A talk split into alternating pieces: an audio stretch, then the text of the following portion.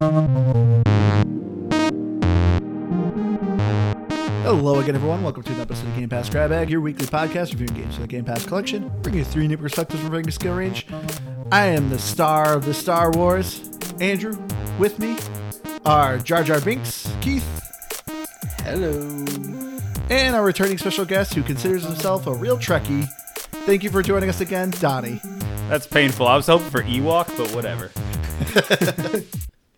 So this week we did a listener request, so thank you so much to Subnautica Gamer, who recommended that we play Star Wars Battlefront two by E A.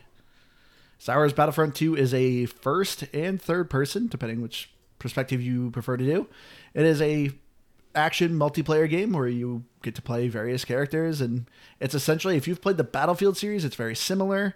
You know, Battlefront, Star Wars Battlefront has been kind of an old running series that's kind of got revived a little bit by E A. It got revived and subsequently killed by E A. Uh, but yes, you are normally, it's a big multiplayer game where you can, you know, go thirty-two versus thirty-two, I think is the max it can go. Or is it sixty-four? No, I think it's thirty-two or thirty-two. I think it's thirty-two. All right. But uh, there's also various game modes of different, you know, fun things you can do, like Ewok Hunt. You know, there's some objective game modes, some co-op modes. And with Star Wars Battlefront two, there actually is also a campaign, which actually is not terrible. But uh, yeah, let's get into this. Uh, Keith, why don't you tell the listeners here what you think of Star Wars Battlefront? I thought Star Wars Battlefront was terrible. Um, it's it's not very fun. It's kind of dead. Nobody really plays it anymore. The graphics are alright for its age. Um, overall, pretty hard pass for me. However, Star Wars Battlefront two, when I did play the which, right game... Which you were supposed to play. uh, not as bad of an experience. It's still... I, honestly, I, I think I would still probably put it in a pass category for myself, but... All, a lot of the things that I, I was complaining about in Battlefront one are not as bad in Battlefront two. It's just the Star Wars thing doesn't do enough for me, I don't think, to make it a game that I really just want to come back to, is the big thing. Because I'm not, if I was a Star Wars fan, I think the gameplay is more than fine and even pretty fun with friends, that it's worth playing on that aspect. But as not Star Wars person, eh, I, I think I'd probably go play like a I don't know, Battlefield or something like that. Yeah, this is a good point that you I probably should have brought up first, Keith. But uh, us three here are probably perfect range of Star Wars fandom. Keith here, uh, you've never watched a single Star Wars, is that right? No, and I don't dislike it. It's nothing. I, I have nothing against the franchise. I kind of just didn't grow up with it as part of me, and so I never took the time to get into it. I kind of did the same thing with Marvel for a while, but then I finally did. And now I subsequently kind of don't care because that's a whole different thing. But yeah. anywho, um, yeah, Star Wars was just never really a part of my, my childhood experience. And then for me, I have seen all the movies and some of the side stuff now on Disney. I enjoy Star Wars. I know it relatively well, but I wouldn't consider myself like a super fan. Uh, and then Donnie here, how would yeah. you rank yourself? Yeah, I'm on with the all office. The Star Wars posters in the back. Yeah, well, if you can see the office here, yeah, a bunch of bunch of Star Wars posters in the background. Um, I'm a huge fan, always have been. It was probably one of, it wasn't ever a movie I obviously watched in the theaters when it came out in seventy-seven, but um, I've been hooked on the franchise ever since. I don't know, it's something with the the sci-fi, the space, and just you know the story that it told and how it kind of came into um, you know where we're all at now in terms of the Renaissance or whatever you want to say with, with our age and the nostalgia that, that they're trying to play on it. So I've I've always been a fan. I'm surrounded by Star Wars stuff. I've just always always been a big fan. So I love the lore. I, I know a whole lot about, or at least I think I do. Um, but yeah, I really enjoy the franchise. So I've I've always been a big fan. And so Donnie, so where does Star Wars Battlefront two land for you? Is this a game or pass? Uh, I can straight up say it's a game. This is a one hundred percent game for me. It has been for a long, long time. Um, I can go into some of the details as to why later, but uh, yeah, definitely a game for me, Andrew. So for me, you know, the big question, you know, Star Wars Battlefront two is not a, not a uh, new game. This has been out for quite some time. So if you are listening to this episode, the more probably important question is, is this game dead? And I gotta say, no, it is not. So if you are interested in Battlefront two, I actually would give this a game. It's still a lot of fun. I played this when it first came out. I played the beta. I had a ton of fun with the beta. I never ended up buying the game, but I remember I rented it when it came out. and we'll get into it, but it had some loot box systems that were absolutely awful and probably ended up killing the series, but that's all been changed, and it's a much more enjoyable experience now. And even if you aren't interested in the multiplayer, the campaign is actually, the story is actually relatively interesting. The gameplay for the campaign's kind of a mixed bag, but it's actually still a very fun experience. It's short and kind of sweet, so even if you're not interested in the multiplayer aspect of Battlefront two, I would actually recommend checking out at least the campaign. But and I, and I have to add to that, Andrew, because even if you are even vaguely a Star Wars fan, like if you look at the landscape we have right now, I mean, we have Squadrons, which came out in the last couple of years, yeah. but it, this is the closest thing to like a Star Wars game that you're going to get, that you have. That That's about it. I mean, unless you play like the M M Os and like some of the, you know, Knights of the Old Republic. Well, and, Jedi and Survivor. SWTOR and KOTOR. Yeah, Survivor is good if you like a single-player experience, but if you want like to play with buddies or anything, like this is all you got yeah. right now besides Squadrons. I mean, that's really it. And it always ha- it has been since two thousand fifteen when Keith's least favorite game came out, Battlefield one. But now, you, I mean, Battlefront one. But now you got Battlefront two, came out two years later, um, seventeen, and, and it is still what I would say is like one of the better Star Wars experience games that there is. Now, Out- Outcast comes out next year, and that will change things, but right now, it's all we got. Yeah. And it's funny. When I first picked this game, I was like, ah, oh, would it be a funny bit if Keith played the wrong game and played Star Wars Battlefront uh, O G Xbox? What was it, like in like two thousand two or something like that? I don't even know if you can play that. I was like, oh, but that'd be funny because it's literally the exact same name, Star Wars Battlefront, Star Wars Battlefront two. That was on the original Xbox. And then uh, naturally, Keith actually did play the wrong game. Well, I don't know if he still... I don't know if you still play the three sixty games now, but like I played those two I years did. ago at least, maybe it was, maybe a little less, and like those still those games still rip. I, I mean, those games had some mechanics. I had a these ton games of fun not. in those games. Yeah, and I think that's why it, we gravitated towards it with my, my group of friends. Sorry, Keith. No, no, it's it's fine. I just because the, the funny thing was is that the text that Andrew sent me was, "Hey, do you want to do Battlefront next week?" And I said, "Yeah, that sounds fine." And I and when I and I brought it up, and I, I said, you know, there's two Battlefronts, but Andrew's usually pretty specific. So if he said Battlefront versus Battlefront two, I, maybe you know maybe we're gonna do both of them. Because I said there's and a I, campaign I, in the game. There's no campaign in Star Wars Battlefront one. It, there's there's some story like ish missions enough that it. it could have fooled me because you know how I am with story, Andrew. So you know how much attention I was probably paying to whatever cutscene they gave me. I went, yeah, that was probably the story. Great. And I carried on. And um, it, yeah, it's uh, the experience, like I said, not great. It's if you do get into a match. So I, I tried to do one of the big matches, just kind of a, a fun little uh, side note here. And you can't find the big matches. No, no one is doing the twenty v twenties and that. But I did get into a cargo match, which was, I don't know, five v five. And and it is, it's sweaty to the point where I was playing against people whose names were We Get Cargo. They have created their own Xbox persona surrounding a effectively dead game. So...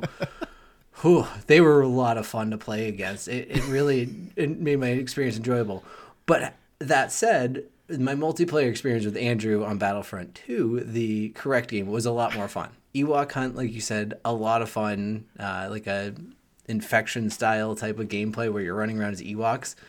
Because while I don't have the, the the deep lore, Ewoks in my mind are like the Star Wars equiv- equivalent of the Mario Tanuki suit, yeah. which was... like my all-time favorite thing. So I, I'm a big Ewok fan. But like that mode specifically, I remember just being terrified because like you'd be running around, you get separated from people and it's pitch black. Like, and these little teddy bears are throwing sticks at you and like spearing you. And then all of a sudden one of them gets a, a power up and like you're toast, dude. Like that, that was terrifying. I remember first playing that like when it came oh. out because that mode wasn't at release. It was like a D L C that was free. Man, it it was scary. I, I got a pretty good clip on it. Scary mode that I, I'm gonna upload on our Twitter. Uh, yeah, when I was playing with Keith, Keith was always starting as an Ewok, but it was like me and like three other people, and me and one guy are like trying to stay together. All of a sudden, just rocks come and crush the guy. Now I'm by myself. I see glowing eyes charging me. I kill one. I turn around, and there's eight Ewoks charging me. I'm just trying to sprint through the woods. Yeah, it was funny because when we first booted that up, I'm like, is this like a horror survival game mode? Like, what is this? Because like the game, that's what it feels like. Yeah, it doesn't give much description. It's just like Ewok Hunt, and it says survive the night, and it's like, okay. Well, what does that mean? So when I was like, Keith, let's try this game mode, and like, like as like more descriptions were in the loading screen, I was like, is this like a survival horror? Like, is this P V E? Like, what's going on? Yeah, it was kind of a interesting surprise, but it's like an infection game mode. Yeah, we used to just like camp camp out in the corner of the map and just wait until everybody was gone, and then just bolt for the the ship to get out of there. It never worked, but like it was it was a scary experience. Yeah. There was one guy who he just constantly ran from me, and and like. If it's one v one, you I think the, the soldiers can pretty much always outrun the Ewoks. So I, I finally gave up on him, but he was one of the, the few people who survived. Just that by running because, around yeah, he, in circles. Just yep, basically. Uh, that was really the biggest thing. Take a couple pot shots at me to get me to back off every now and then if I caught him, and and that and that was that. But overall, I I think I liked the aspect, too, that you had pointed out, Andrew, is that there's just an overall quick play with your party. So we were thrown into campaign modes. We were thrown into multiplayer matches. Like, we really just got a taste of everything just by being in that quick play. And I, I really liked that diversity in the gameplay and, like, the mix-up of it. Yeah. It's It definitely makes, like, finding matchmaking and multiplayer way more interesting. Uh, but, Keith, did you ever end up actually playing the campaign at all? No, I thought about it, but then I just went to bed instead. Wow. Way to, way to do your homework there, Keith. So I'm sure I would have found the gameplay to be just fine and the story to be fine, but I wouldn't have cared because it's Star Wars and it didn't do much to, to, to add anything for me. I guess that's a very fair point.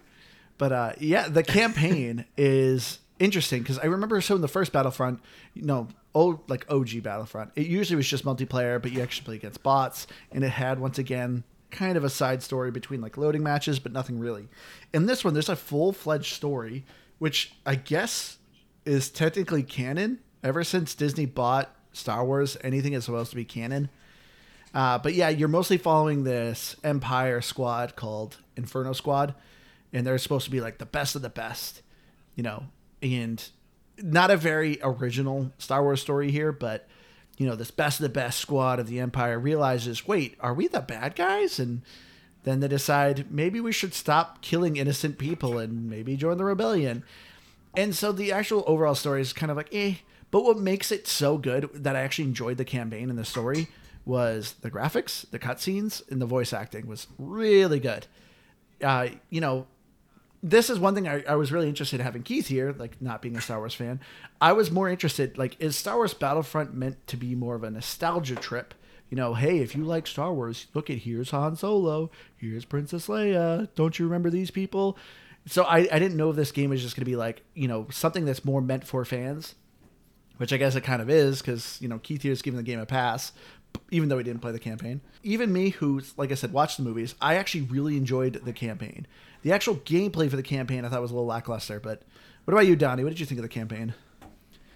Yeah, well, so the campaign is interesting, and it's it's interesting now looking at it because, keep in mind, it came out in two thousand seventeen, right? So Force Awakens introduced introduced all the new sequel characters. So you got Rey, and you got Kylo Ren, and uh, John Boyega, and all, all those guys, and it, which is all good and fine, but like this followed Iden Versio, who, who, like you said, started out on the Empire, and she was this top-ranking official, you know, enforcer, what, what, what have you. But she, her story, like you said, kind of it transitions, right? And it's, it's, it's a recycled story in, in terms of Star Wars. We're like, is this really the right thing? And are we doing this, blah, blah, blah, kind of stuff. And it's this female protagonist that goes through. And then you end up getting intertwined with, like, the massive plans that, like, the Emperor had and all this kind of stuff. So from a Star Wars, like, fan perspective, again, in this this dry spell of games, like, it was it was awesome to jump in. And to your point, Andrew, like, the graphics were amazing. And, like, you'd go through levels. And this was before Jedi Survivor and Jedi, you know, all that stuff. And it was all the new games that came out. But it was like, man, you're in it, and, and you get to feel the whole story, go through it up until, the you know, the fall, essentially, of the Empire, which which was it was just a cool thing to yeah. do, you know, back in the day. And I thought it was a cool way to take it. You know, it'd be interesting to see where Disney canon is now and like how they could wind that back into a greater story. But but I thought, you know, as a as a fan, it was it was really a cool it was a cool take on the story. And it was before the Rey story and before the Mary Sue stuff or whatever you want to say about the sequel trilogy, um, or it's at the same time essentially. But it, it was I thought it was fun and I, I really enjoyed it. And that's that was one of the reasons I wanted it. I was like, Battlefront, I loved playing in the early two thousands on the Xbox three sixty or whatever. And they never had a campaign and they had some other mechanics, but this was cool, and I, I really enjoyed the campaign a lot. I mean, you're right. Like, was the shooting mechanics perfect? No. And was, you know, the A I perfect? Absolutely not. But, like, the, the gameplay of the, the, the story for it, I really enjoyed. Yeah, I was... Well, like, and that's that's the thing I can see is even from... Like, I, I don't even think there was a lot that was bad about it. But I, like, taking myself as the non-Star Wars person out of it, I don't think that the gameplay would have done anything that, like, wowed me overall, but I can absolutely see where from a Star Wars fandom, having that opportunity to kind of dive in and role play it a lot more from this aspect of these big battles and playing these iconic characters and all of these things, I can absolutely, like, understand where that is, and that's where I don't have any issue with it. It's just that for my personal taste, it just doesn't fit, and the gameplay doesn't do enough to really be like, wow, this is something you got to check out. Yeah, because the overall gameplay of Battlefront is very basic. You know, it's kind of a hero shooter, you know, depending what class you're picking, you know, or obviously what special hero, you know, if you're playing one of the big heroes or villains, like they obviously get their own abilities, but it's essentially like how Battlefront works is a little bit like a hero shooter does today. Everyone has their own specific abilities, specific guns, you know, how kind of class their works as and builds. So bringing that aspect into a campaign where you're not really changing your class, you're given a select character, like you are playing as Princess Leia this match. You know, you're playing her basic build out. You can change things slightly, but does it actually add much to the gameplay? No, not really. Usually the campaign gameplay usually whittled down to you are defending this point, we're just throwing some dummy A I at you, you're just going to blast them for like two minutes, three minutes, and, you know, next objective. So I was a little disappointed in how uninventive the gameplay was in the campaign, but it still was like a mindless fun, kind of like I get from when I play Dynasty Warriors. Like, it's not something where I'm like, oh, I need to try really hard, or this is going to be super difficult, this level's hard. It's like usually like, nah, I'm just going to shoot a bunch of dummies and there we go, I win. So it had a fun aspect of that. You know, there was every once in a while you're jumping in, you know, a spaceship and doing some space combat, which is fun. But I was hoping for a little more innovative gameplay when it came to the campaign. Like, even too, like, I don't remember any big epic battles of, like, you know, playing essentially a multiplayer match, but it's just A I of you capturing points and progressing this big fight. Because, like, like... I think it's the fact that I mostly played the Battlefield series before I really focused it on Star Wars Battlefront. In the Battlefield series, whenever they did a campaign, always had a really interesting, fun, epic like battle that you were playing in single player. And it was a fun, innovative gameplay. In this, it was mostly just like a shooting gallery. So if you're looking for something just mindless, it's good.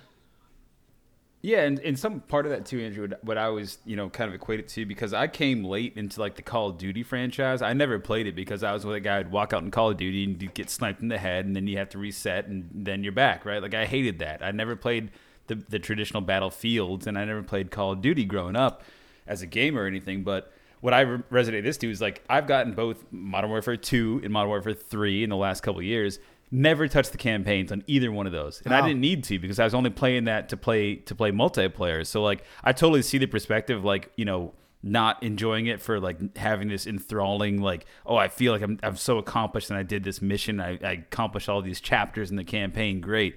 But, like, for the Star Wars Battlefront one, I knocked that thing out first. Like, I did that first thing just to, like, get used to the game. I was like, all right, this is how the mechanics work. This is the game. Got it. And then once I beat the campaign, never went back to it again. But I never have touched the campaign for either one of those Call of Duty games, and I've had those now for a couple of years. So it's like, I don't know. Well, it just well back in the day when this it. first came out, you got rewards for the multiplayer, including loot boxes. So Donnie, you've been playing this game since the beginning. Please tell us the awful mess that E A created with the loot box system, because I, I remember this game was super controversial when it came out. Yeah, and I, I I won't say that I'm the lore expert on the faults and the and the you know the commerce behind like, the reputation that E A got from this game, but I do recall a couple things. And one of those was when they when they first built... So Battlefront one didn't have this. Battlefront two had this wonderful system that E A thought was going to be a game changer and really level set for the playing field for all the players, is that if you just wanted to pony up five, ten, or ninety dollars, you could buy these crystals. And with these crystals, you could unlock these loot boxes. And there was a chance in the loot boxes that you'd be able to unlock Darth Vader or Leia or all these classic characters. And so they thought that was a good idea. The players did not. And, and so this game launched in, in late two thousand seventeen. And by by launch, you played the beta. So before the, the beta came out and people are already getting pissed off about it, by the time the game actually launched, there was a Reddit thread, and, and you can look it up today. The, the the Guinness World Record still states this one Reddit post as the number one most downvoted Reddit post in all of Reddit history. And that's in the Guinness Book of World Records. It's six hundred seventy thousand downvotes, which is the highest that anything has ever gotten on Reddit. And that forced the devs to say, hmm, maybe this isn't the best strategy to have. Maybe having a whole the playing record. field. To equal the playing field for all players. I just thought it was funny as hell. I'm like, I'm like, this this is absolutely insane that like they thought this was gonna be a good thing. But of course, E A, you know, that was, I guess they were at the top of their game. I mean, they've been making games since the nineties at this point, so it's like a twenty-five year run ish where they were like just loving it, crushing it, and they're like, we're gonna make a bunch of money doing this, and we'll level set it for everybody. Turns out that was really the wrong idea, because like come come, I think it was like I said, March of two thousand eighteen, they had issued press release after press release formally dropping all loot boxes and stating that it wasn't gambling, even though it totally was gambling. I mean, they got like they got class action suit by like Belgium, yeah. the, the country. Yeah. Like it was like all sorts of stuff. Like we're coming at them, and they just couldn't handle it. And they're like, all right, fine, we'll just pull all loot boxes. So like people had invested in these crystals, and they had to rework the entire game system six months into the game being live. Like that is a nightmare. That's an absolute nightmare. But you know some. Big fat, you know, the high wigs on that that chain of the E A games are just lining their pockets, being like, "This is great. This yeah. is working out perfectly." Until the P R yeah. nightmare came that was the release of. They this still game. Got paid though. Man, I like it, it. Like I remember that this game was absolutely just blasted when it came out. I did remember that.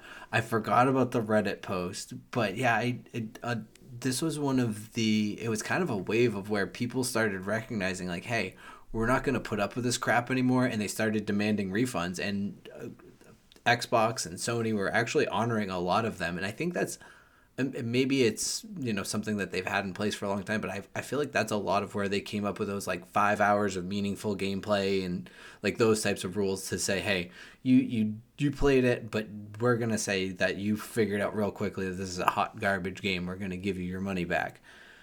The best thing that happened out of this, though, it was the slow decline, which is still slowly declining and or revamping or retooling of microtransactions. Like yeah. when this came out, I remember that. If you remember like Destiny two and all, or Destiny at the, I guess at the time, I don't know if it's Destiny two just then, but like everything started to be like, whoa, microtransactions are bad. We're on the good side now. Our game has no microtransactions. Like remember how those were all like publicly like positive comments yeah. that these game manufacturers are putting out? It's like, we have no microtransactions. Like we don't want to be like E A Sports or E A Games. So like, please, no microtransactions here. Don't worry about it, bud.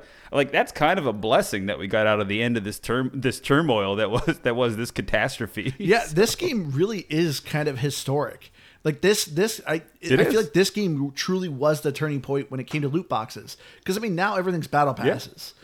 but this was like peak, like peak loot boxes. Because normally a decent game, you know, had loot boxes, but it was always cosmetic, strictly cosmetic. But like you said, Donnie, they had the heroes, the most valuable characters that were very, very powerful at the beginning of this game, that were hidden in loot boxes. So it was very pay to win. If you got Darth Vader, you could go into a match and just start smoking everyone as Darth Vader. And then not only that, like you're leveling up your class and you get these cards to upgrade your character that will change its gameplay a little bit. And, you know, there's different quality grades. I think like one through four, four being the best. And those were in loot boxes. So it's like, hey, cool, you leveled up the heavy, but uh, your character still stinks because you haven't pulled the car yet in a loot box. So better open up your wallet. Hopefully you can draw that card. And even then you're drawing cards. You're like, well, I don't play a sniper. Great, I got this card for a sniper, but I don't want it. But yeah, I remember this game was so controversial because it was, dude, because it wasn't in the beta. In the beta, you could play as Darth Vader just free, and then now it's like, nope, now you had to pay. Yeah. No, it's this in Overwatch that we have to think for. We have to thank for the lack of loot boxes that we see in games now. Again, the Battle Pass has replaced that because they got smart and they're like, well, if people want to pay for this and get the tier, there you go, you got it. Now you work through the game and you've earned it. Yeah. Great. But there's no gambling, right? I mean, that's far. There are still examples of that you can you can call out, but Overwatch in this game right here, like, made the turning point where they're like, this is actually bad to make kids, children gamble. Yeah. Like, it's that's a bad thing to do, and we just shouldn't do it as a, as a practice. And this this is the game that you have to thank thank for. This and Overwatch, that's about it. Well, for cosmetics, it's perfectly yeah. fine. I think I think so for cosmetics. It's although it is weird though, because I think Fortnite is a really good example of a game that is so cosmetically driven, but people of all ages, and it's it's not just the kids in that aspect one for sure. Like, people clamor for those skins and those those high you know rarity things. It's I don't understand it. I, I never will. I, I could play as the basic character my entire life. And especially in that case, I'd rather see other people have the skins because then I actually look at them. I don't look Thank at myself you, while I play. That's what I always say. I, I, I don't care what people think when they look at me. Heck, the best thing I can do is be the basic character, and it never happens this way. But on the very, very rare occasion that I do something really good and maybe embarrass said person, they feel like they lost to somebody who wasn't good because I don't have some fancy skin. Uh, so I, I like to take that route more than anything anyways. So, yeah, well, see, if you ever catch me on Fortnite, which is like once every six months maybe, um, I'm Obi-Wan Kenobi on Fortnite, and I didn't buy that, but my buddy bought it for something. He had extra points, so he gifted it to me, which I didn't know you could do on Fortnite. So I'm just saying, I totally appreciate that. I don't pay for skins. I don't buy skins on, on Modern Warfare or any of that crap. But I do play Fortnite as Obi-Wan Kenobi. I just have to. Oh, and I'll and I'll never criti- and I'll never even criticize someone for paying for a skin or doing it. I just don't understand it, like, for my own personal choices. But it's even better when you can get it for free, obviously. So yeah. if yeah, I had yeah. that op- if I had that option, then I would. I actually, uh, my oldest, he got he had a code for I don't know. He came with his Xbox and he didn't play Fortnite for the longest time. The amount of times I thought about using that code for I don't know. some skin, and I just never actually did. Finally dug it out, and he was able to use it because he started playing Fortnite recently, so I was excited for him, but and I was glad I didn't use it. But honestly, I almost use it for the pure concept of, hey, it's a free skin, and I'll I'll use it to use it. Um, but yeah, I, I it's hard-pressed for me to, to at least dig out the wallet for him. See that? Especially if it's only for a chance. If I know I'm going to get it, and I really want the skin, then maybe. I Because th- I think I spent two bucks for, was it maybe the Batman car? Like the Batmobile in Rocket League. I think oh, that yeah. might have been the only cosmetic I've ever actually paid for. Um, so I, I've done I, it. I, I I bought a Fast and Furious car from for Rocket League once or twice. I'm not going to lie. Brian Spillner's uh, R thirty-four Skyline, hard hard to beat on the uh, old Rocket League. So I, I can't okay. say I didn't buy any skins, but like, yeah, I, I don't buy a lot of them. Well, you, I mean, you can you can call it all in your head all you want, but the cars make a difference. It absolutely makes a difference. So. See, like, I fully agree. Like, I, I, I will never shame anyone who buys, spends money and buys skins on a game because, you know, at the end of the day, you're supporting the developers. If you truly like the game, cool. I don't care. But I don't understand. I'm the same way. I don't understand people who drop, like, thousands of dollars, especially when it's a first-person shooter game, because you're not seeing that skin. All you're seeing is the character's gloves. So I'm like, you just spent twenty dollars to essentially see somebody's gloves because, like, you don't really see your character. Other people get to see that character that you're playing as. So I just never understood the appeal. Like, Overwatch, their skins are like twenty bucks. Like, that's so expensive to essentially pay for fancy gloves because you don't get to see the skin. Some of the, some of those gloves are sexy as, man. What are you gonna do? I just have some really cool Moira hands. That that is for sure. But I, I don't enough. know, man. If I could, if like if I have the Lilith skin, I want to be able to look at the yeah, Lilith like skin. Yeah, like that's a great skin. Because that that is an awesome skin. And and so I would love to watch someone die as I push the point and win. But uh, but speaking of skins, though, I got to say the skins in Battlefront are pretty disappointing. So, th- like, yeah. I think it's crazy. There's zero loot boxes now. Zero. Like, I thought for sure you could... If you go to the tab... If you go to the tab, it's empty. Yeah. There's no tab. Like, the tab is there. It's Yeah, empty. You can see an icon saying loot boxes, and it says zero to zero. And, like, when you play the campaign, when you beat the campaign, it says, congratulations, you unlocked the loot box. But no, they are gone. They're they are not there at all. Instead, you get this in-game currency. There's no premium currency either. That's completely gone.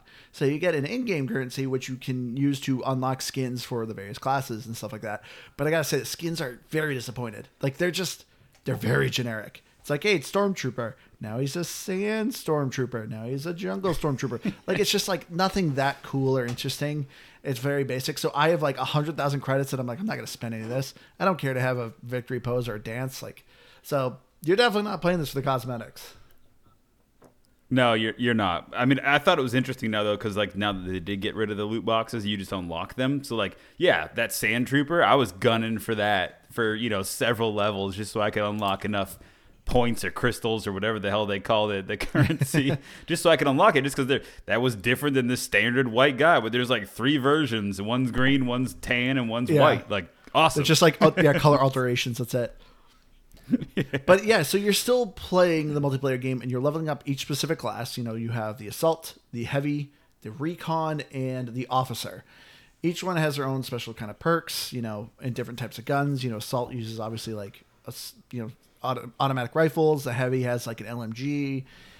So as you're playing up, you're leveling up each class. And now, since they got rid of the loot box system, you can now unlock the cards that will give you perks, you know, maybe change your kit a little bit. You know, like the assault has normally a thermal detonator, but it can change into an impact grenade, or it can turn into like longer timed or a cluster bomb. Like, it's slight alterations to the kit. So instead of, you know, pulling that card from loot box, you now are just leveling up that class and just unlocking it. You get skill tokens every time you level up the class. You get a skill token, and then naturally, once you unlock that card, then you can upgrade their card. Just so you are mostly picking and choosing what you want instead of getting a random draw from a loot box. So that is the big drastic change now with the game, which I gotta say I do like. I don't know, Donnie. I guess you could probably say more because you played this game obviously when it was earlier. But I remember a lot of people were crying that the it was pay to win and that the skills really altered the gameplay. But I gotta say, I've, I'm playing against people that are max level. Literally, it says max on their, next to their name, and I was I was still beating them. So to me, it didn't feel like it was like, oh, this guy's at max level, he's just gonna mop the floor with me. I felt like the skills and upgrades you were getting, the only person who would notice them is you, and not the other people. Right, one hundred percent. No, I totally agree with you, and like a, a, you're right. Like, because we we built so. Andrew knows this, and I don't think I've shared this with Keith, but like even when I played Starfield, right? Like even a new, brand new game, like I'm one of those guys that goes in and tries like min max everything. So it's like I want this, I want that, I know exactly what kind of stats I'm going into, and I, I would I would fight to have that. And once I had that, right, no matter what I unlocked after that, like I didn't care because like my build was my build. And so I think to your point, Andrew, like yeah, the max guys, like they probably just have a dialed in build, and you can still take them down because nobody had a million hit points, right? Like you'd have to have this card and that thing and everything locked in so you had your perfect build. But like I wasn't even focused on like the health part of it. What I was trying to do was just like fine tune the specific gun combo that I was going for. And when we were playing, and I, I shared a video with the boys earlier, but like um, when the when we were playing, like we were literally just going for maximum kills. Like we we called it triple digit kills. Like if you got over one hundred thousand or one hundred kills in one match, like we were happy. And that's all we were trying to do each match we played. So like we would go in straight heavy gunner, tuned into where it was like maximum firepower, maximum damage, maximum spread, put a shield up in front of your, you know, turret on the heavy that we were trying to do. And that was the play that we did. And we just had so much fun doing that. Just like mowing down bots, one hundred at, you know, one hundred after twenty-five at a time or whatever you do when they're funneling through a corridor. Like it was just some of the best. I don't know. I just have good memories from that about just like thrashing dudes and having the build totally dialed in. Like it was just a fun time. And when you have three of your friends on there with you, like it is just the best. I, I think it's the best. It's like a Star Wars experience to this day from a multiplayer standpoint. Like that's one of my favorite Star Wars games to play. But but yeah, like this is also another thing I liked. So a lot of these game modes that you're playing are, some of them are PvP, but there's actually a good amount of game modes that are actually PvE. So it's you and three buddies or four buddies, I think, depending on some of the uh modes that you're playing. But you can actually just fight bots and it actually still progresses exactly to your account. So yeah, if you're sick of, you know, playing these game modes where you're fighting people that are max level and you're like, oh, I, my cards aren't good enough, you can go and play the PvE modes still. I don't think I didn't notice any sort of like X P penalty. It seems like it was still one for one. So you could just smoke bots and just level up your classes that you really want to focus on, which is a really nice touch. And so, like I said, like I, I liked how the gameplay was working of, you know, because every game has unlockables. You know, you, you pick a gun you like, you're unlocking new sights for it, new reduced recoil, blah, blah, blah, whatever you want to say. And like I said, I, all the people I'm fighting, I never felt like I was like, oh, this guy has the perfect build. I'm not going into a game mode and saying and seeing everyone play the same class, the same gun, the same build. It was very much just what do you want to play as a play style? And it felt pretty fair. Even as a low level person, I was still having a lot of fun. I didn't feel like I was just having a miserable time just getting smoked by sweaties. You know, and I agree with that one hundred percent because like we we would we and what I also like, which which I don't think you, you fully like explored on the, on the what you just said there, but like the scenarios you played too, like it was, you know, you go into Jabba's Palace as the Emperor, and then you're like kind of progressing through, and you're taking do, you know, you're either pushing forward or you're retreating, and you're just getting like overrun by stuff. Like the PvE elements of it is what we gravitated to. I'd say like eighty percent of the time, those are the modes we were playing. Like we didn't play a lot of the mass multiplayer where you're just like capturing points over a big board on Geonosis. It was like we like the ones where you're you're in Jabba's Palace or you're doing the First Order run on, you know, Takodana or whatever it may be, like Hoth or whatever it was. Like we loved those when it was PvE because you would just mow down guys and all you were doing is just progressing through or retreating. Like some of it was cool because like the game modes which are unusual to, you know, modern games like Modern Warfare and Call of Duty and Battlefield Uh, twenty forty-two or whatever, where you're like literally just on the retreat the whole time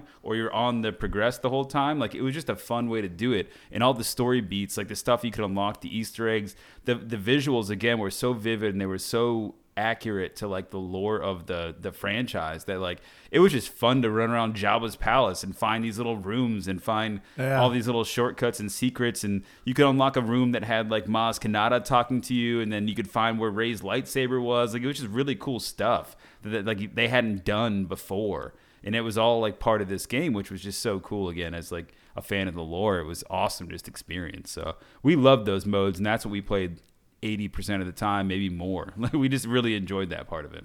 Oh, for me, I loved the big fights. I thought the big fights were a ton of fun. Uh, I normally liked the ones that were, what game mode is it? I don't think it's, is it, I don't think it's Supremacy. I think Supremacy was just Supremacy. a domination mode. Yeah, Which, and you would go up to the ship or you'd come down and have to defend. Like it was, that oh, okay, was cool okay, too because you transitioned Battlefields, which was which was a different take on it, which, yeah. which again, it was kind of unusual for F P S. Those were my favorite game modes because those actually felt like you were playing the actual Star Wars battles. Like I love the one in Hoth yeah. where, you know, the Empire's trying to push these AT-ATs, and as the Rebellion, you're trying to destroy them and you're trying to prevent them from going to the shield generator and blowing it up. Like those game modes to me were just a ton of fun, but it was also very frustrating because yeah. if you're playing with kids that don't understand the objective, like play the objective, like that's how you win the game. It, it gets frustrating, but man, I, I love those because it is a lot of fun to, you know, be on the field, and then it's like, oh, now you're going up to the ship. Everyone boards ships, and now you're up there. It's it's a fun, like, altering of the game, like the playing field that just is a ton of fun to me. Because one of my... Yeah, I thought that, I thought that was special. Yeah, because that, that you just don't see it a whole lot nowadays. No, you don't. Like, you really don't. Yeah. Like, you don't just go to a totally different battlefield, now all of a sudden you're in a, a starship or whatever. Like, it just it was a very different spin on it, which I appreciated. I thought I thought that was awesome. Yeah, which the Battlefield series kind of did a little bit. Like uh, Battlefield, what was it, like three? Where it had like the Levolution, where you could destroy something in the map, and it kind of changes the map a little bit. The gameplay was still the same. But in Battlefield twenty-one and forty-two, which was like the one time they went in the future, there was one game mode called Titans that I absolutely loved, where you're trying to capture points, and you're trying to lower shield off a mothership, and then eventually you got to board the enemy mothership to blow it up. Like, I loved that kind of gameplay of just, like, how it's kind of changing up the scenario of, like, what's going on. And, yeah, I feel like Battlefront did that pretty well because especially it's playing with these iconic battles that you know and love that you've watched on Star Wars. So they did a great job. Yeah, for what it was, yeah, it was, it was, a, it was a multiplayer shooter, right, that had these awesome scenarios in this incredible environment that was like straight out of the movies, and it was just it was just an immersive it was it was a really cool thing for what it was when you backed out all that crap, like the microtransactions yeah. and the, the, know, gross the campaign E A stuff. They had that was a three hour run. Yeah, I mean it was it was all good. It was just it was just it's all we had also at the moment. Like, it's all we had to, like, sink our teeth into in terms of Star Wars. So, like, it was it was cool. Like, I have solid, really fun early gaming memories that, like, without that, you know, maybe I wouldn't be such a gamer that I am today. So I, I really do. I, I did enjoy it. And I still do to this day. I, I was talking to you earlier. So this game truly is such a love letter to Star Wars fans. But Keith being here, not much of a Star Wars fan, did the actual gameplay of the multiplayer even really intrigue you that much? I thought it was fun. I, I enjoyed it again when I was playing with you, but I I wasn't compelled to keep playing. Um, I like there's there's games. I, I think I was I think I was pretty high on this horse last time you were on, Donnie, and it, so it's kind of a, funny that I'm going to go back to it, and I think you already know. Um, but like Exoprimal, that's a game. If we were playing, I, I would just I'd be like, I'm going to keep going. This is this is a fun game in itself for me personally. When you were when you signed off last night, I went, all right, cool, I'm done. I the, and it wasn't because I was I wasn't having a good time. I just without having the the fun of a, a friend to play with and kind of, I don't know, because even even because of the fact that like it was just quick play type of game, like it was very low pressure. I didn't care if we won or lost particularly. It was just fun to mess around and, and have a good time. So from that aspect, I, I definitely enjoyed my time playing it. I just don't know that it's something that I'd be like, you gotta check it out. Maybe if you've got some friends. But I still think like we've we've kind of danced around a little bit with Battlefield, and I, I think Battlefield is a like non-canon based t- similar type of shooter. Like there's obviously tons of differences in them, but where you have your hero based classes in some sense that they're not really heroes, but it's different play styles of support and engineers and, and all of these different things that you have to, you know, just gives you a different opportunity in these big open battles.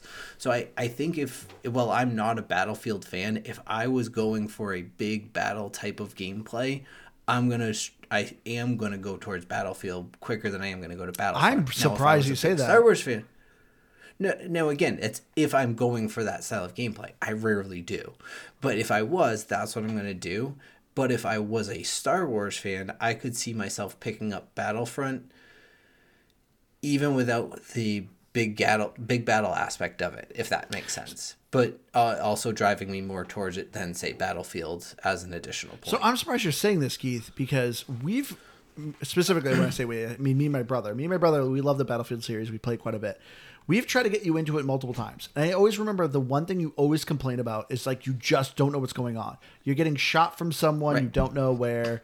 You find the gameplay confusing. It's just a cluster of what like things going on.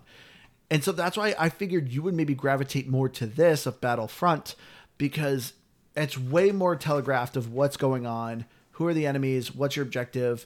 It's more low key of just like having fun and blasting people. But this is also my slight complaint with Battlefront and why I like Battlefield slightly more. Battlefield is definitely more focused on your squad and team play. You have someone who is a medic, who can revive teammates who are down. You have someone who can provide ammunition to your teammates and replenish the grenades. You have someone who can repair and do things like that. And Battlefront, yes, there's these other classes, but essentially they're irrelevant. It does not matter, like, oh, we need someone who's a sniper on our team. We need someone who can drop ammo. Like, that doesn't matter. It's more of what do you want to play. So to me, I felt like Battlefront was more of a, you're a single person looking to play a big multiplayer game. Battlefront's more your jam because it's not focused on team play. It's focused on you just blasting random people on the map, and that's it. But see, to counter both of those, like, and not counter, but maybe like find the middle middle ground there is like that's that's how we did play again. Again, majority of our matches, my I my brother played. I played with three or four guys pretty consistently, and my brother was always the um, the officer, so he had the healing capability. I had another guy who was always the um, the A R guy or just the regular assault class, and so he was just there to like get the the close up stuff, and then I was just the heavy that would just freaking lay down fire and just, just we had a we had a good synergy with it. So like we always had ammo, we always had health, we always had shields, we always had a, a bubble shield. That's my brother's like classic move. It's like bubble shield out. And it's like all right, great. Huddled to there and just like it was just it, it meshed really well. But again, to, to both y'all's point, like that it helps when like you play to that strength, right? Like if you had a core group of guys, which again we played mostly multiplayer, mostly P V E.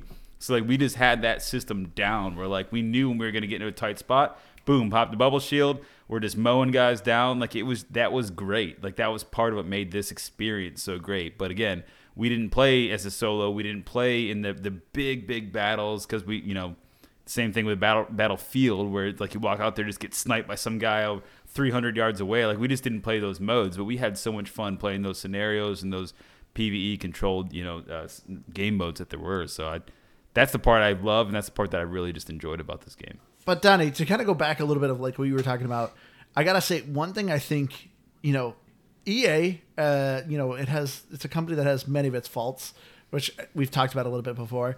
I mean, I think it's funny that we, I think it's funny that E A, I think it won or lost. It's it won the uh, worst company in the world like three or four years in a row. Most hated. I think it was most hated. Oh, yeah, I think it's most hated. Yeah, I think that was the actual technical term. Uh, which is funny. It's ironic because now it's, I think, Activision Blizzard.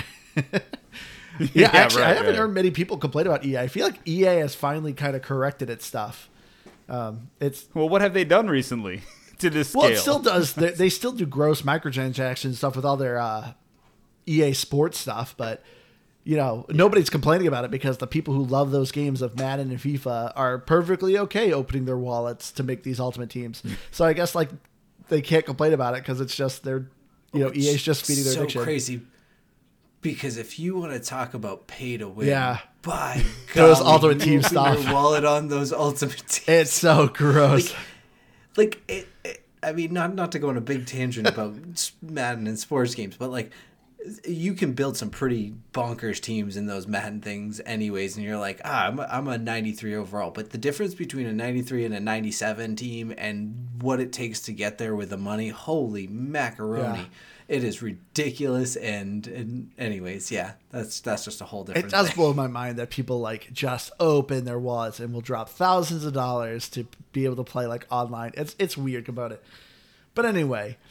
Despite E A being really gross and doing all these things, I guess the one thing that they truly, truly succeeded in with Battlefront is, I think, the graphics. As you kind of pointed out with Donnie, that there's these tons of little graphical Easter eggs. I think they nailed the environments, you know, playing these huge battles that you've known and loved in the movies. I feel like they are a really well-designed, like, not only to the movie, but also just on a gameplay aspect. Like, none of them felt like... oh, you know, it's got to be movie accurate and, you know, this map isn't fun because it's movie accurate and so it's very one-sided. No, everything felt like I was playing on Hoth, like I was playing on, you know, crap, I'm trying to blank names and planets. Geonosis, Geonosis any thing. other game. Yeah, any other map. No, no. Yeah, that's you, a good map. You're one hundred percent right, though, Andrew. Yeah, no, if you think about it, though, like, because, again, like, right, any good licensed franchise should should literally meet, meet the letter of, like, yeah. what they're trying to achieve, right? Like, if this was a Jaws-themed game, you would hope that Amity would be in there somewhere, yeah, right? because you want like, to bring the fans. You Chief want Brody. to bring the Star Wars right. fans. Yeah. That's what it's for. You yeah. license the game. They paid how much hundreds of thousands of dollars to, to license the game. Get it. Uh, I totally get it. But the, but they did do it justice in that aspect. And I think that, to your point, Andrew, that that's where that's where E A does does have um, some power and, and, and deserves some appreciation because they, they honestly did. Graphics, and it's not just graphics. It's the sound. It's the audio. It's it's the when a guy gets smoked. It's the Wilhelm scream that you hear, you know, way down the way. It's the sound of the guns, the fire, like that. Just the the sound effects were great. The audio was great. The visuals were amazing. These maps were tight too. A lot of them, even the big maps, are tighter than you think they are. But when you look off into the vista, all you see is mountains, and you see gunships and you see battle happening. Like it was really it was really immersive in the graphics and in, in audio scale. Like I really enjoyed that piece of it as well. So they knocked it out of the park there, as they should for a licensed franchise, especially of this size. Yeah. But But yeah, like that's and I guess that's one thing I can't like fault. I know we were complaining about it a little bit before with like that the skins were kind of meh, but I guess it makes sense. Like obviously you're not gonna be like, hey, it's a stormtrooper, now he's John Wick. Like, you're, oh, it's a stormtrooper that looks like someone from Minecraft. Like, you can't really do that because it is an odd balance of, like, you want to make skins that are cool, but you also don't want to upset your fan base that, you know, that your stormtroopers look really weird. But I, I felt like they could have had more fun with some of the obscure stuff of the Star Wars history. Um, but at least, like, yeah, just the design of all the weapons and everything like that is, is really fantastic. But that being also said, it also kind of stinks when I, you know, you unlock weapons for each of these classes, all the guns look the same. Like, to me, I'm like, it's a blaster. And then you show me another gun, I'm like, it's also a blaster. Like, I don't know. But it's like, no, this is the E three D twenty-five. Like, don't you know that? It's like, I don't know. Like, it all looks like blasters to me. Yeah, graphically. And like I said, the cutscenes and the cinematics are really, really good. Like, they did a really good job with the motion capture. It it just looks and feels and sounds so good. And it just, like, you know, Star Wars, you know, this came out in the seventies. And so, like, you can really see kind of the seventies-ness in a lot of the stuff. Like, when you're playing some of these, you're seeing the computers. You're like, man, this computers look like crap. Like, but like that's, that's that's Star Wars. You know, it came out in the seventies. You know, the officers have a headset. The, the are, goofiest-looking character in the game are the officers. Yeah, their headset looks yeah. so crappy. It's like, man, like, what is the audio you probably hear in those? Like, those are, like, straight seventies headphones. But that is actually lore accurate, which I absolutely loved. And and the lore accuracy is one thing too, because it, it, again on that on that differentiation between like the skins and the guns and whatever, like they also had to fit within a box, right? Like, because the only the only real differentiation they had was on the rebels, yeah. right? Because the rebels would take anybody, but all of your all of your Empire guys were either a white stormtrooper, as in white you know white suit, yeah. or like a British speaking guy or girl, and that yeah. that's like all it was. So like they didn't have a ton of the pool wasn't very deep yeah. for them to go into. But when you're on the Rebels side, like they had crazy aliens with like weird straggly beards yeah. and like all sorts of craziness. Like that part was cool. Could they have had more? Absolutely. If they would have continued supporting this game for eight to ten years, like you know a lot of developers do, then maybe we could have gotten some of that. But we simply didn't. Yeah, because the game had such a fight from birth. to to the four or five years, you know, after the when they're just like, you know, this is what it is now. Like you pop that disc in your PlayStation or Xbox right now, it hasn't had an update in about five years. So, so which like, is whatever. Which is so sad. Like, do you do you sad. think? So E A's normally had a contract with Disney, and they're like one of the few. I think it's them and Ubisoft that literally has like the rights to make Star Wars games. Do you think there'll ever be a Battlefront three? Well. I don't think it'll be in the same vein because their contract has expired. If I remember yeah. correctly, it expired this year. It expired two thousand twenty-three. So there should be, like, the next one would be two thousand twenty-four, two thousand twenty-five, if it's continued the series. I think they're going to take a hard hard left or right and, and just change up the format and just, just kill the Battlefront name or bring it back as a, you know, nostalgia trip in two or three years with a different different developer and different, plat, you know, not platform, but different concept, if you will. I, I thought they still can make Star Wars game. They're just not exclusive anymore. Because I know before it was exclusive, but now Ubisoft's coming out with Outlaws, right? It's Ubisoft that has Outlaws. Um, yeah. But I, I would not be su- and I think it- I would not be surprised if they did with Battlefront three. I see, I think I wouldn't be surprised if it comes. Easily be a reboot. It already been yeah. rebooted though. I, I this series is a reboot. Is, it's a third is, reboot. Is too- I mean, how many movie franchises have been rebooted multiple times? How many game franchises? Uh, maybe not game franchises. How many Star? How many times has Star Wars been rebooted? At least three uh, times yeah, at this point. Like, yeah. who gives a crap I think, at this point? I think it's perfectly fine. It's, at this point, it's just they've they've made it better each time. So third time's the charm, right? Like, give them a chance, and maybe maybe that's the trick. Or just call it Star Wars Battlefront three and still be a reboot and everybody wins. See, I don't think they would call it Star Wars Battlefront. Like, they would have to change the name. Because the fact that there's already two games with Star Wars Battlefront and two games with Star Wars Battlefront two, they gotta change the name. I, I think I think they would come up with a third. And, like, I think it would actually... Because, like, it's it stinks. Because these are really good games. They are fun. They're, they're fun, you know, love letters to fans. The, the gameplay is fun. That's the other thing I kind of want to ask. Is there anything you guys would want to change if they did a third? Well, the microtransactions was yeah, a good no, thing lots to change. They did already change that. Thank God. I mean, I think, and again, keep in mind this came out. So the first one came out in two thousand fifteen. Second one came out in two thousand seventeen, right? Like, there's a lot of, there's been a lot of progress in terms of modern day video games. twenty twenty, say twenty twenty on. Right, there's the unit you've got. You've got Unreal. You've got all these engines that have been changing and evolving and getting better. I, th- I think there is a lot of room they could improve on graphics, on immersion, on the linear versus open world kind of approach they take. I think there's a ton of things they could do. Um, I still think they're going to have to work in a box, right? They, and they'll just have to say, Star Wars fans get it, or people that just want a Star Wars game understand that, that we have to work within this lore. I think that's going to be a challenge. And I think this Outlaw... Is it Outlaw or Outcast? I don't it's even know at this outlaw, point. Outlaw, I'm pretty sure. The launch trailer was like several, I don't know, half a year ago. But, but yeah, I mean, either way, like they're going to have to work within the box. And I totally understand that. I, I think there is room to, to grow. I just think...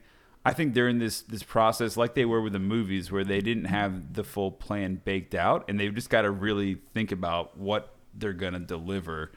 And the fans aren't as hungry for it as they were in the yeah. late, you know, twenty tens or twenty seventeen, fifteen area. So like, I don't think they're as hungry for it. So they've got to really be careful, much like with the sequel trilogy, how they like, first one was okay. Second one kind of weird. Third one totally, you know, is very controversial. Yeah. It's like, all right, guys, well, like you're testing and learning here, but then then you've got the Mandoverse and all this new stuff, and they've pivoted a bit. So, like, I think you're going to see some of that in the Star Wars games. But I, but I mean, I welcome anything. I I just want more content, really.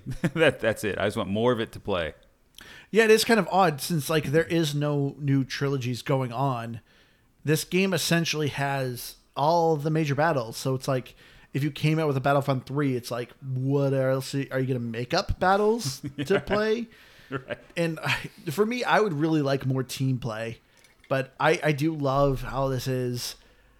It is, it is kind of an odd thing. Like I, I would like a Battlefront three, but like now that I'm thinking about it, I'm like, I don't know how much more they would change.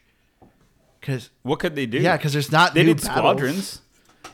Squadrons was a different take on yeah, it. It was that's strictly cool. It was strictly stuck to, to you know space combat, but even that was so limited and it was so small feeling. It wasn't like you had all this stuff you could do and go to these planets and have like a full, you know, I don't want to say Starfield, but like a full Starfield experience. It just wasn't like that. It wasn't, you didn't have that. And if they can incorporate that kind of element where it's like take the good bits of the Jedi Survivor series and the, you know, Fallen Order stuff, mix that with Squadrons and make this open world kind of unique scenario that has its own story. That could be something, and maybe that's what this Outlaw game is. But right now, we just don't know, man. Man, I don't think about it. Yeah, I don't think Battlefront three is ever going to happen. It may not. Yeah, because the way I mean, they could reboot it, but it's still it would just kind of be recycling. I mean, the only thing I can think of is like you have more player count.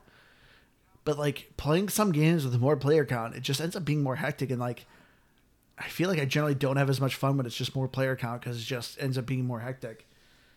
I don't know. Man, I just kind of made myself sad. Agreed. I mean, what? There's so much Star Wars lore. Why couldn't they just do more battles from the trilogies? Like, there's battles in the, the, the Clone Wars and Which, stuff, well, right? But that's like it, they're in this. Oh, yeah. Okay. Keith, Keith, what you're also what you're also forgetting, there's been forty years and nine movies around one stinking family. That's it's a giant galaxy. That's what I hate. There's plenty to do. Thank you. There's oh, plenty is, to do. That's that's my biggest complaint bonkers. About a lot of stuff, but Star Wars is the biggest one. Yeah. Like that's I thought yeah. Disney learned when they first came with The Mandalorian. The Mandalorian was clearly not a nostalgia trip. It was like, hey, this is a separate story. You know Star Wars. This is a separate story just going on the side. And everyone loved it. But now, like, as Mandalorian's going on, it's like, hey, here's Luke Skywalker. And it's just like, come on. Yeah. Like, we know these characters. Come like, on. And like, that's, it all has to circle back. And I'm sorry. I know my brother always gets mad at me, but it's the same with, like, the Halo. Like, when... Oh, I was I know, waiting for this. When, they, when, when you're trying to create a show of something... I want a side story. It's a whole universe. Just give me a side story. And they're great. You can have yeah. more creative freedom and it's great. And so like, that's what I thought Disney was learning. But then it's like, here's the Obi-Wan series. And then here's Ahsoka, which Ahsoka is kind of a side thing. Unless you're a super fan who's been watching everything, you know her, but I don't know. But I agree. Well, you want to talk about the Boba Fett, the Boba Fett show? Because that's a disaster. Oh my as god, well. I hated the Boba Fett show so much. When I was watching that, I was halfway through that season. I was like, this sucks so bad. I wanted to like this. I was it like, does. But this is so bad. God, those scooters. No, but really though, like in that perspective, like you compare Game of Thrones, and it it still is a very concise universe, but in a in a you know kingdom. You have multiple families and these all these different storylines and so many different offshoots that you can have. But Star Wars, you have a universe, yeah. a galaxy, and it's, hey, here's this one family. And and I, again, it obviously they've done well with it. People do, and it, I'm not saying that's the reason I have it against it, but it is such a funny idea, and, and it in space shows, games in general, it's weird. And I don't know if it's because it's so hard to tackle. Like, I don't know, because, like, how far can you go? Almost like a Rick and Morty, in a yeah. sense. It it almost has to be comedic to go to the extent of h- how crazy can it be if you really go to the edges of the galaxy. So maybe that's why they concise it up, but it, it's kind of funny to think about. Well, that's what I think it was, like, why people have been loving, like, The Mandalorian for season one was so good because it was, like, its own separate thing. And I think that's why people are liking these single-player games of, like, Star Wars Jedi Survivor and Jedi... Uh, the first one's Fallen Order. Fallen there we go. Order. It was a separate story, and it's just like, it's this fun universe of like having fun, but you're still kind of tied to the thing. Like, you don't need to be, like, as you said, like comedic, but I, I love these kind of offshoot things that are going on. I was, I was going to say, I, I I think that's part of it too, is that there's like, unfortunately they're still in this test and learn phase where they're like, since two thousand fifteen, we've been trying stuff. And the, the Star Wars fan base is one of the worst fan bases that are yeah. out there. And you can hate me or like me for whatever you are on either side of the corn. I don't care. That's what it is. Like, you're either like, oh my God, I just want more Star Wars, but not like that. Like, come on, dude. Like, yeah. I just want more content. I want more to watch. I want more to play. And that's what I enjoy. And like, yeah, there's some good, there's some bad, but that's part of it. And I think that like they, they still haven't figured it out yet. And it, trust me, it'll take far longer. They got to figure out the movies and how they're going to get subscribers and how they're going to get people watching this crap. And then they'll be like, oh, they like this. Let's make a Mando game. That'll be perfect. Everybody will love that. Like, that's what it's going to take, is like, it's just going to take enough hammers to the head until they're like, well, people actually like this and they respond to it. So let's build something for that. It's an unfortunate fandom to be a part of in a community because it's very toxic. Yeah. But people that love it, love it. And people that want to hate it and still love it, do that too. I don't understand how it works, but that's just the fandom that this is. See, I, I love having you here, Donnie. It's like, it's, it's great for me to hear, like, as a Star Wars fan, because I always loved Star Wars. And at one point I was like, oh, I'm, I'm considering myself almost a super fan. But then, like, when Disney was kind of doing this stuff with it, I'm like, this content sucks. I it, like they were at a point where I'm just like, I don't like Star Wars anymore because the stuff they're putting out is awful. And it's it's refreshing hearing from you. You are still considering yourself a fan and a super fan, and but you still admit that, you know, it has a Star Wars name on it, but it's not good. Because that's that's one thing that always blows my mind. Usually with like Disney fans, I've you know I have a couple coworkers that like anything Disney puts out, they are day one, they're consuming it, and I'm just like, I just because it has its name. Like, it doesn't mean you have to be like, I love it. It's great. Please keep feeding me this garbage. Like, I, I love, it's refreshing hearing from you, Daddy, that you admit that the, well, the well, stuff's not great. I, I appreciate that. But like, keep in mind too, it happens with almost every fandom, right? I mean, Star Trek is the same, is similar. I'm, I'm assuming Doctor Who was a great example, yep. right? Doctor Who, they have a new doctor, right? It's be like, oh my God, I hate this guy. I love the old ones. I l- hated those old ones. I love the new ones. Like, who gives a shit if you? I'm sorry. Yeah. Who gives a crap if you're getting like if you're getting like new new stuff coming out? Just enjoy it, and if you don't, that's fine. Go on to the next yeah. one. Of course, just watch the one again that you like. It doesn't matter. just, just keep getting content. That's the best part yeah. of it. uh but anyway, uh, achievements. I guess we should continue going with the Star Wars Battlefront here. Uh, achievements. As far as achievements go, I don't recommend it for achievement hunters. It's fine. Uh, a lot of the achievements, of course, are multiplayer based. So you just got to put a lot of time in multiplayer. It's a lot of, you know, getting a first kill within a match. Some of them are kind of easily obtainable, but it just takes work. And this game's not dead, but there is definitely less player base. So unfortunately, a lot of these achievements are meant for multiplayer, and, you know, it, you can get have a hard time. Uh, what was the game that we played, Keith? Blast. That's what it was. It's that's meant to be like that a small focus game mode. It literally was yeah. me and Keith versus one kid, and we killed him enough till he rage quit, and we finally got a win. So we got that achievement to win a game mode in Blast. But yeah, so you might have a tr- uh, bit of a struggle trying to get some of the achievements for specific game modes that are kind of dead. So the player base is low in here, but it's not a completely dead game. So yeah, don't recommend it for achievement hunters. Well, and again, yeah, it's, it, I, and I actually played it. I think I played it on PlayStation four. Like, I played it before I was even like a, an Xbox Game Pass sur- subscriber. So like my achievements weren't even there to, like to, to do it. But those P V, those P V E modes are still fun to play. And regardless of who's on or not on in the multiplayer space, you can still hit those up, and they're just as much fun as they were in two thousand eighteen as they are in, in twenty twenty-three. So like, I thought those are still fun. Again, to your point, probably not the Achievement Hunters game, but like still fun to play. And you don't, it doesn't matter if there's there's another guy with you or, or there's, you know, lobby full of people. It, it's still fun to play those modes. At least, you know, me and me and my guys play it uh, still regularly. I would say, you know, often enough. Yeah. Uh, but as far as Metacritic goes, oh wait, no wait, that's not the reviews. I, I need to wrap this up because I keep I Don't. keep drinking this wine, and honestly, it's like heavy alcohol content, and I'm I'm slowly uh, uh, slipping here. Make sure drunk you're, I'm I'm slipping here. Make make sure you're not reviewing uh, Battlefront one like Keith did. Well, I actually was going to mention uh, Metacritic scores here, but that's being our reviews. So let's wrap it up here. Daddy, why don't you go first? All right. So yeah. So my final review.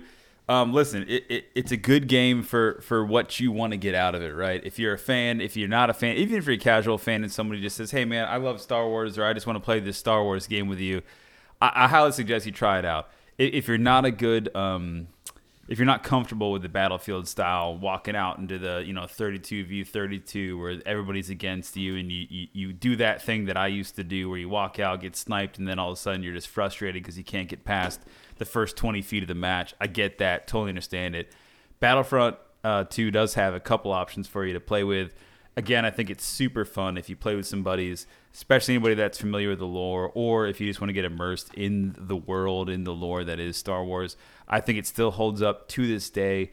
Even for a two thousand seventeen game, the graphics are on point. The ambiance, the music, the sound, The the weapons and the guns, even though they're relatively limited in terms of like not having more than, say, twenty-five options per class or whatever it may be.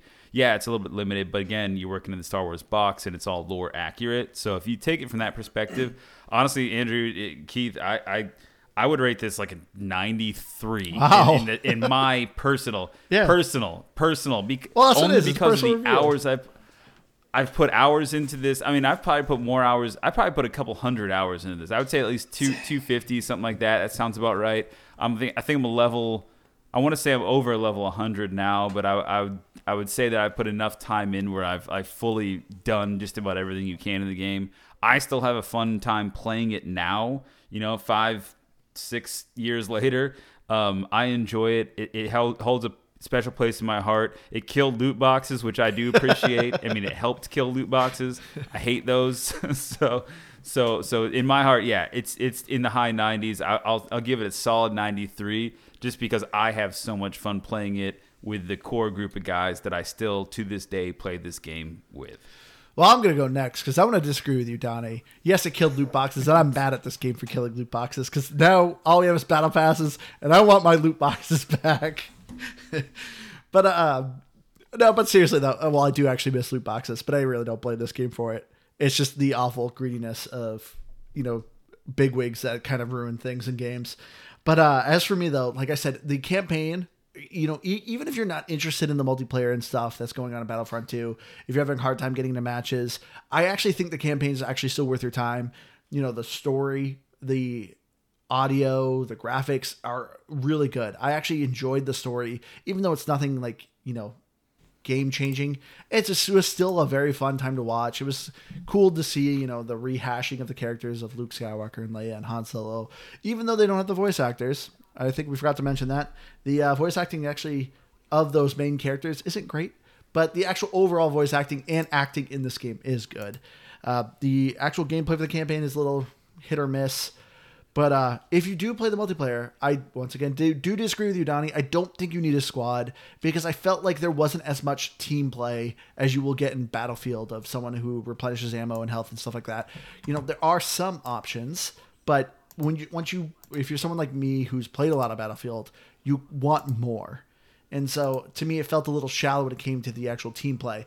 But the battles are awesome. If you are a Star Wars fan, this is one hundred percent a game you should check out. They definitely put their homework in, It's really good. The sound effects of, you know, all the blasters and seeing the sceneries, the creatures, the vehicles.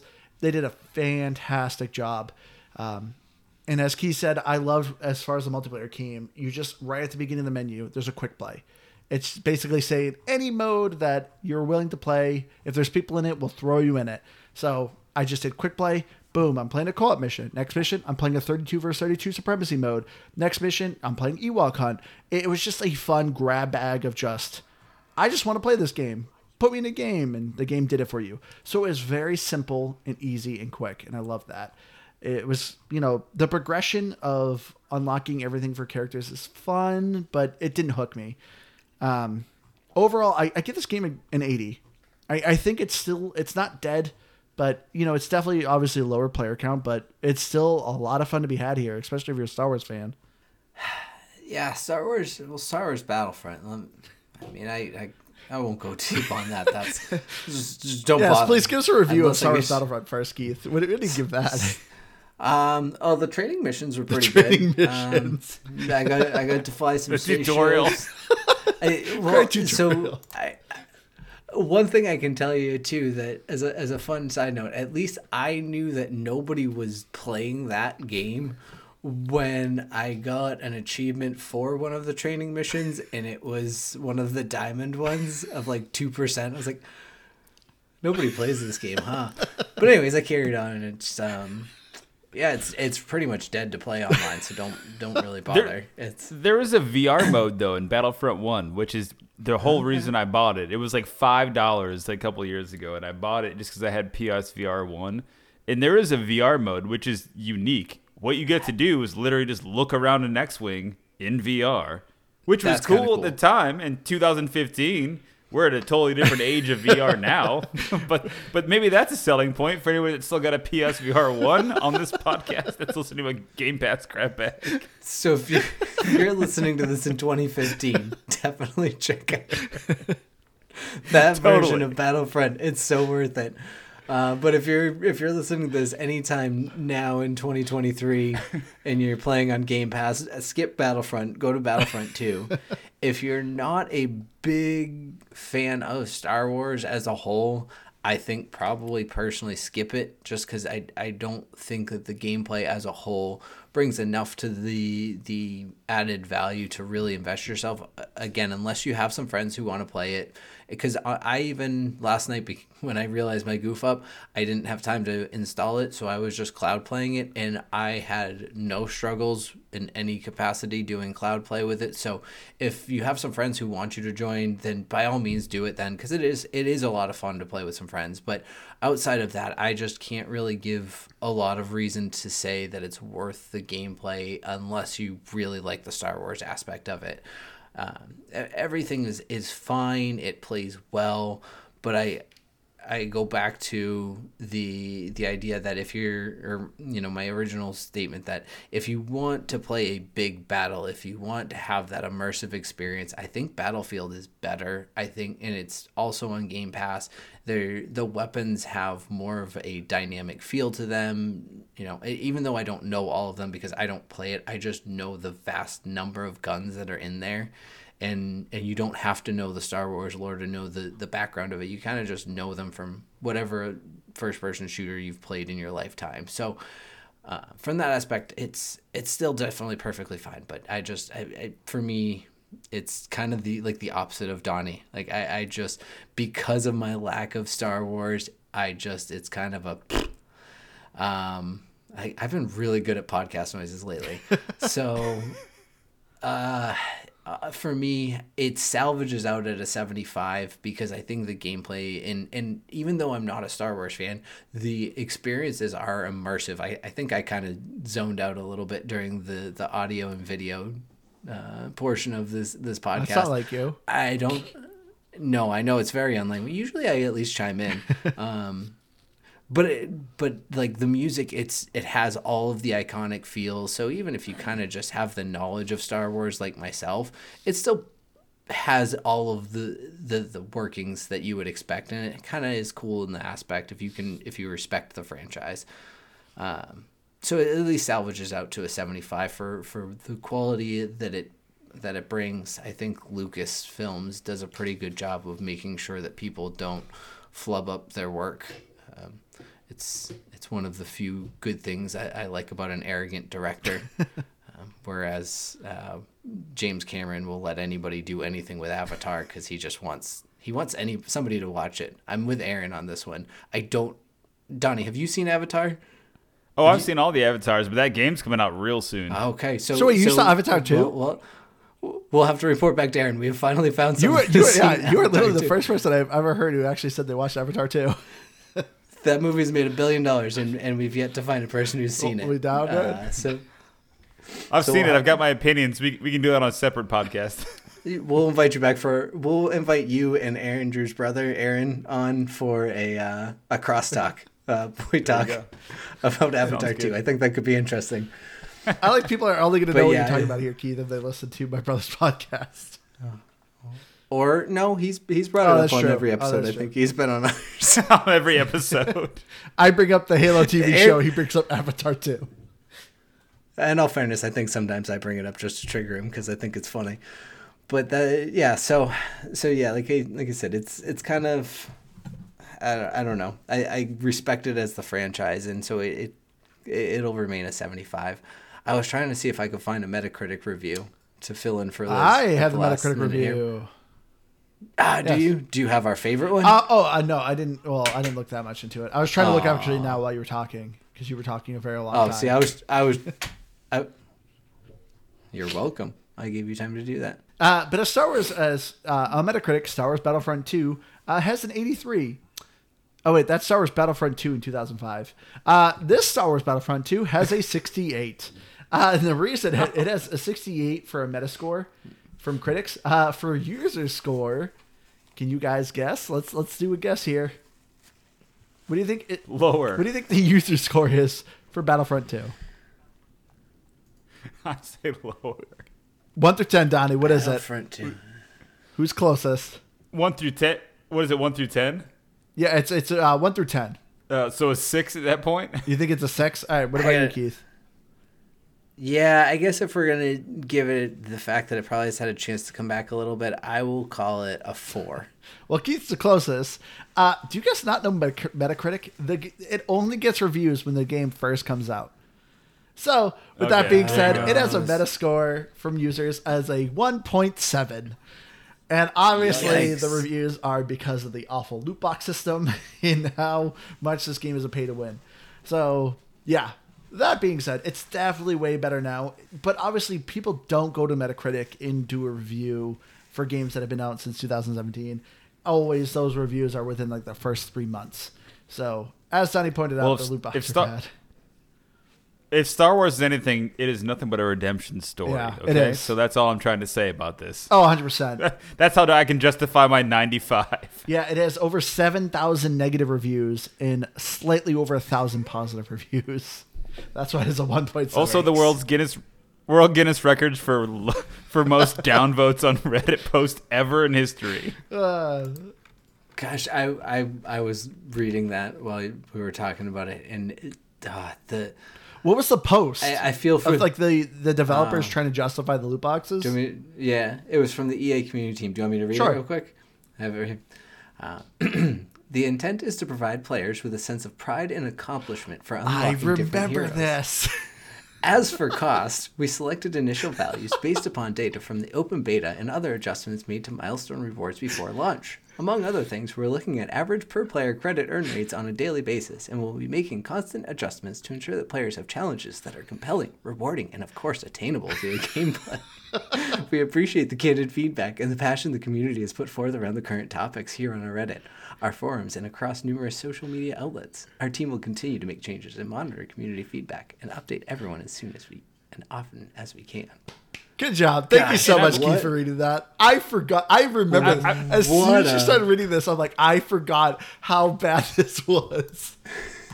Well, I, I think that actually was a, a reply to the Reddit post, mm-hmm. which was like from a E A representative. Yeah. And I was like, wow, that's the most canned thing I've ever heard in my entire life. Yeah. The, the, the title of the post was, seriously, I paid eighty dollars to have Vader, Vader locked. And uh, yeah, that was that was their response. It was that was absolutely a copy and paste macro yeah. to every complaint they saw about about the um, microtransactions for sure. Oh man, that was just a nostalgia trip just you reading that. I forgot about that because I remember when that came out, every, that was shared everywhere, and I remember like uh, just even hearing that now, I'm like, man, that is a that is a dumb response. This was not proofread because. Just about anyone who's not a executive at E A can tell that this was a bad response. uh, yep. Man, so Star Wars Battlefront. This is a uh, this is a kind of a nostalgia trip. ninety-five Yeah. ninety-five All right. Anyway, uh, I've been your hardcore gamers host, Andrew. Thank you for so much for joining us. You can find me on Xbox Live Fiber zero one one five two. Um, if you have any game suggestions or anything, go to game bass grab bag dot com. Highly recommend you go to our Discord. Me and Keith are quite active on it. If you want to talk to us, hang out with us, we talk games, share photos. It's a great time. Come join our Discord. You can also see us record live. Uh, but yeah, that'll be at game bass grab bag dot com. Donnie, why don't you go next? Because Keith doesn't say anything important. I'll continue the jazz hands. I'm Donnie. uh, Target Trash on, on Game Pass. Uh, anywhere else on Xbox, you want to find me there. Uh, Also had a podcast. We're doing a couple other things. I'll, I'll keep the boys in, or, uh, up to date on what we got going on in terms of what's coming along for podcast stuff because we do have some plans for twenty twenty-four. So I will definitely awesome. let you guys know about that. But yeah, you can find me anywhere on Game Pass um, or PlayStation. Really, if anybody plays any games, anything Steam included, Tarkin Trash is my name. Um, appreciate you guys having me out there. craftology radio dot com is where you can find all of our stuff. Um, but but it's just been a pleasure talking to you guys. And, and again, thank you. I knew this was going to be a, a long episode. Sorry that we went over a bit and, and probably went in a couple tangents, but I do appreciate you guys having me on here. And it's been a pleasure just chatting with you boys. I love you called out my jazz hands. I That is always something I always do subconsciously. Uh, granted, I've also been drinking this episode, and I'm now feeling a bit tipsy. But uh, yeah, it's like a natural reaction to me whenever I do the final outro. I do jazz hands. Thank you, Dottie. Go ahead, Keith. Uh, make sure you review our I, listener. Oh, crap. Who was it again? Subnautica Gamer. Subnautica Gamer. So I've been Keith, as always. And as always with any listener pick, this one goes out to Subnautica. What was it? Subnautica, Sub- Subnautica, Subnautica Gamer. Gamer. Subnautica Gamer. What do you think he likes? I playing? don't even like Subnautica, but could you have suggested that instead? um, thanks for listening. Nine plus, as always, uh, but next time maybe not a Star Wars game because I don't, I don't do Star Wars. I'd, I'd, I'd rather do other Spaceman Go Shoot. Like Halo, we do have we have had yes. more people recommend that we play Halo again, so that uh, maybe your wish, Keith. Uh, good. Well, you know me, I love Spaceman Go Shoot games. They always do me very well. So, so yeah, solid nine, solid ninety-three. All right. Do I do a nine? Do I do I do it at a hundred or at ten? You do like remember. out of a. It all, it translates the same. You you can you do, do the math. You do it out of ten because when I first re- recommended a game, you gave me an eight point three, and the other gentleman that also recommended a game, you gave him an eight point seven. So I'm just letting well, you know that. Well, it's out of ten. Well, at, at some point along the line, I, I transitioned into a system where everyone's a nine plus. So I apologize, Donnie, that you got in before the nine plus system. You're you're now above a nine, though. You're at Battlefront two nine point three. I love Daddy called you out on that. That was great. People don't forget. I just imagine every night he's just like stewing in bed, like, oh, Keith got me below a nine. Um, anyway, we love you all. We'll see you again next week. Bye.